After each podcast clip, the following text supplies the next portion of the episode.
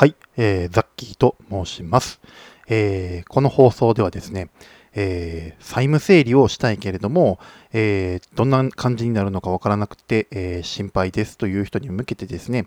え私自身任意整理をして、え借金を完済しましたので、その時の、えお話をさせていただきたいなというふうに思います。えまず、じゃあざっくり債務整理とはっていうところから始めていくんですけれども、え債務整理は、あの、借金が、えー、返済が苦しくって、えー、あのどうしてもちょっと生活が苦しいですっていう人に向けた、えー、国がも抱えている制度になります。え、救済措置なんですけども、その救済措置になるのがこの任意整理ということになります。で、これをやったからといって、なんだろう、その、生活が全然できなくなるとか、なんか人生変わるほど生活ができない、リスクは当然ありますけども、何かこう生活に著しい、えー、デメリットがあるかと言われれば、えー、決してそうではないなというふうに私は思っておりますので、えー、説明の方をさせていただきたいと思います。え債務整理はですね、大きく分けて3種類ありまして、え任意整理、個人再生、自己破産、この3つがあるんですけども、えじゃあどれぐらい、どれがどう違うのかというところなんですけども、えー、と、任意整理っていうのは、えー、利子だけチャラにしてもらあげて、で、元金だけを、えー、新たに組み直して、えー、返済計画を組み直して返済していく。えー、個人再生は、えー、利子をチャラにして、え元金も最大5分の1まで、えー、減らして、えー、それをまた、えー、改めて組み直して返済していく。で、えー、自己破産は、えー、利息、元金ともにチャラにしていくというのが、えー、ざっくりとした、えー、内容になります。で、この3つともそうなんですけども、え手続きをすれば、え新たにローンを組むことが難しくなります。クレジットカードを作ることも難しいですし、え車とか家のローンを、え組むことも難しいですし、え携帯電話の、え端末の、えローンも難しいということになっていますが、えー、私は、えー、任意整理、一番最初、利子だけチャラにして、え、元金を新たに組み直して返済していくっていうものなんですけども、それを実施しました。で実際したところですね、カードローンとかは確かに新たに組むことはできないんですけれど、あの、携帯電話の端末は、えー、払うこ、あの組むことができましたね。新機種、あの債務整理返済中でも、えー、何回かやってましたんで、なので、一概に、え、どれができなくてどれができるというのが、あの一概に決まってるわけではないようです。え、私がちょっといろいろ調べているところでも、携帯の分割払いはできないけれども、カードローンを組むことはできましたとかっていう人も、え、いました。はい。なので、ちょっと一概には言えないんですが、多分あの本人の返済状況等によっても違ってくるのかなというふうには思います。まあ、でもそこはね、各自の、えー、返済状況を鑑みていただければなというふうに思います。はい。で、この任意整理なんですけども、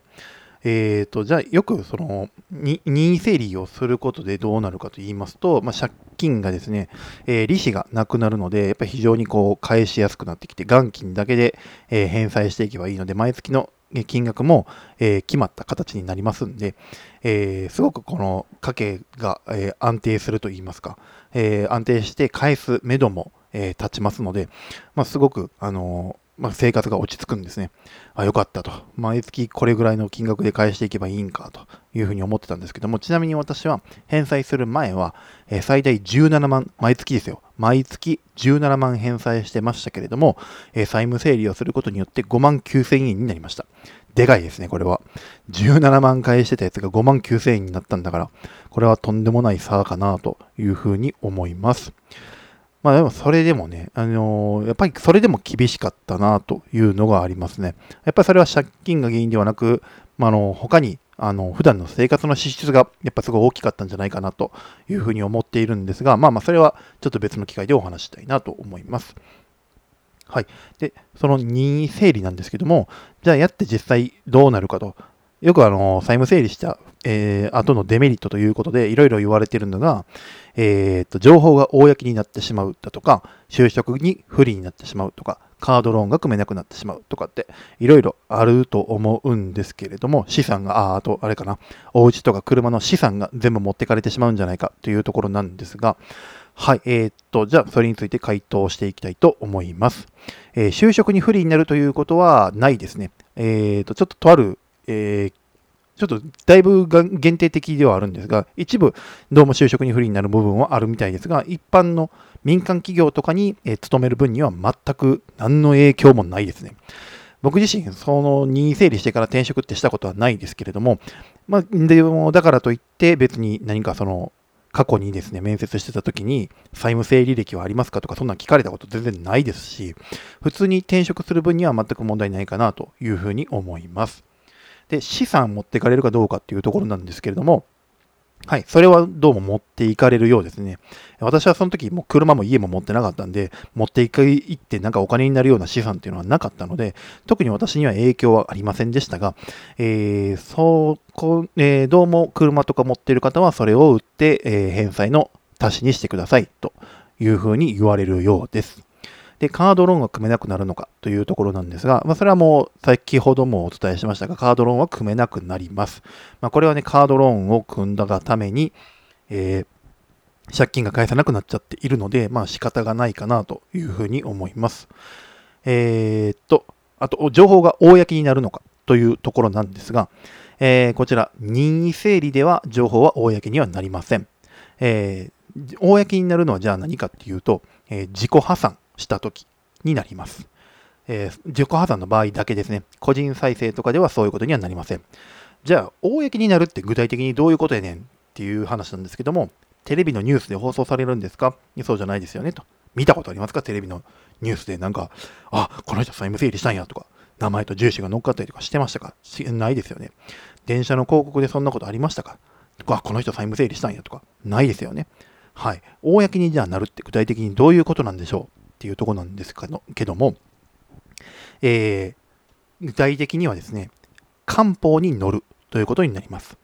官報って何やねんと。あの、国が発行してる、まあ、国のルールとか、えー、政令とか法令とかをね、載せてる、えー、新聞になるんですけども、えー、そんなんでもコンビニで気軽に買えるようなもんでもないですし、私自身正直買ったことないんですよ。調べ、まあ、買おうとも思わないですしね、別にね。はい。あの、で、インターネット版漢方っていうのもあって、僕それちょろっと覗いたことあるんですけども、あのまあ、情報をただ羅列されてるだけですし、で、いっぱい文字並んでて、情報もいっぱいあるんで、ぶっちゃけ誰が自己破産したかっていうのをもう見つけるだけで大変でしたね。正直どこに載ってるかっていうのは分かってなかったっていうのもあるんで、見つけられなかっただけなのかも分かりませんけれども、えー、見つか見つけるだけで大変でしたと。はい。なので、公になるって言っても漢方に乗るってだけなので、なんだろう、そんな会社にバレるとか、えー、知人にバレるとかっていうようなことは全然ないなというふうに思ってます。ちなみに私は任意整理については家族とか知っていますが、それは私が自分から話したからなので、まあ当然っちゃ当然です。知ってるのは。はい。当たり前ですね、知ってて。ただですね、注意しなきゃいけないのは、金融関係の人とか、闇金業者の方については、こういう漢方の情報っていうのは、えー、結構取ったりしてるらしいんで、まあそういう人には自己破産の情報言ったりしますよというところだけ、えー、ちょっと注意した方がいいかなというふうに思います。